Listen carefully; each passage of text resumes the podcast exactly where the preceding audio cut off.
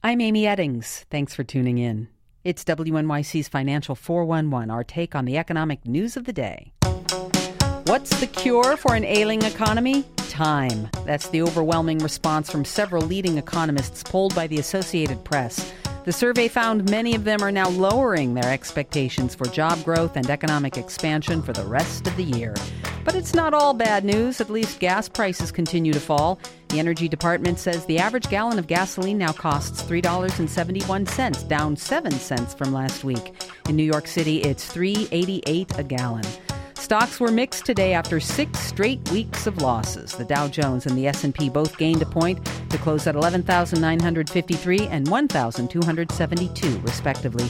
The NASDAQ lost 4 points, ending at 2,640. With me now to discuss the week ahead is WNYC's business editor, Charlie Herman. Hey, Charlie. Hey, Amy. The stock market has been slowly losing value from week to week, and as I just reported, economists are pretty gloomy, I'm presuming. There's a connection? Yeah, absolutely. I mean, what you're seeing here is that economists and investors, they're really worried about economic growth, about job growth going forward in the next several months.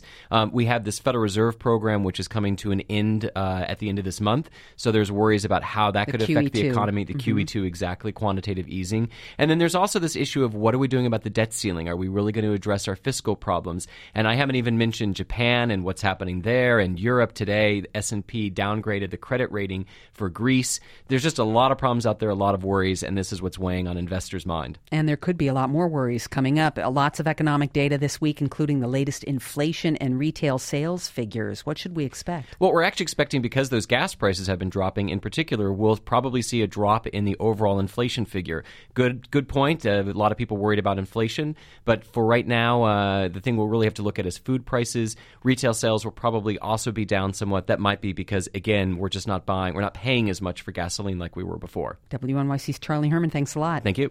Here in New York, union workers at Macy's flagship store in Herald Square and 3 other locations voted to strike if a new contract is not reached by Wednesday night. The union says the retailer is doing well financially, but wants to eliminate pensions for new employees and charge more for health care. Macy's says it remains open to negotiations. This Wednesday, registration begins for the first ever New York City, New Jersey Ironman. The event, to be held next year in August, includes a 2.4-mile swim in the Hudson River, a 112-mile bike ride on the Palisades Parkway, and a 26.2-mile run beginning in Fort Lee and finishing in Riverside Park. An event of this magnitude takes serious training, and that's where coach Scott Willett comes in. WNYC's Bridget Bergen caught up with him for this week's New York Works, a look at how New Yorkers are carving out their own slice of the Big Apple. Imagine going to work every day in spandex. I am the king of power lycra, or spandex as everyone else calls it. As a triathlon coach, Scott Willett wants to be ready to swim, bike, or run anytime the opportunity presents itself. I try to commute by running or biking. I'm always ready to, run or bike. Today, he's leading a swim practice for about 30 athletes at Riverbank State Park on the Upper West Side. Huge fluorescent bulbs buzz over the indoor pool. Come on, guys, fingertip drag! This is one of the teams Willett coaches for Team in Training. Anyone can join as long as they're willing to raise money for cancer research. He's coached more than 3,000 athletes through the program. Sometimes there's magic in the water. I think tonight there's going to be some shouting.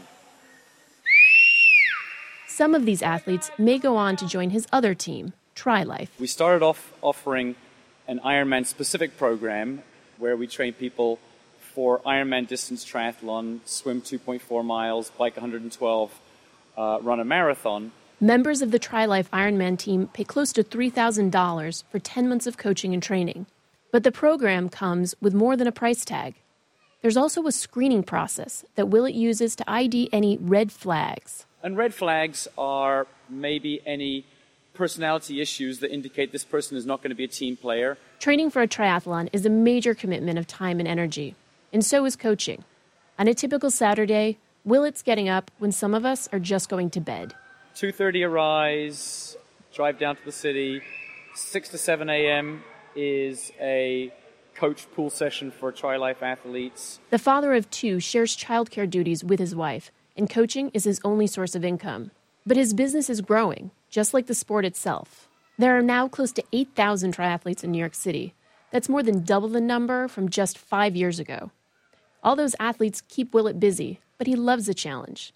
As he approaches his 50th birthday, Willett says he wants to do an epic event to commemorate the occasion. You know, something like run a 50-mile race. I think I'm going to run to Manhattan from New Paltz for my 50th. That's my current plan. Until then, he'll be working somewhere in the city, wearing spandex, swimming, biking, or running. For WNYC, I'm Bridget Bergen. Get the 411 as a podcast. Go to WNYC.org. This is WNYC.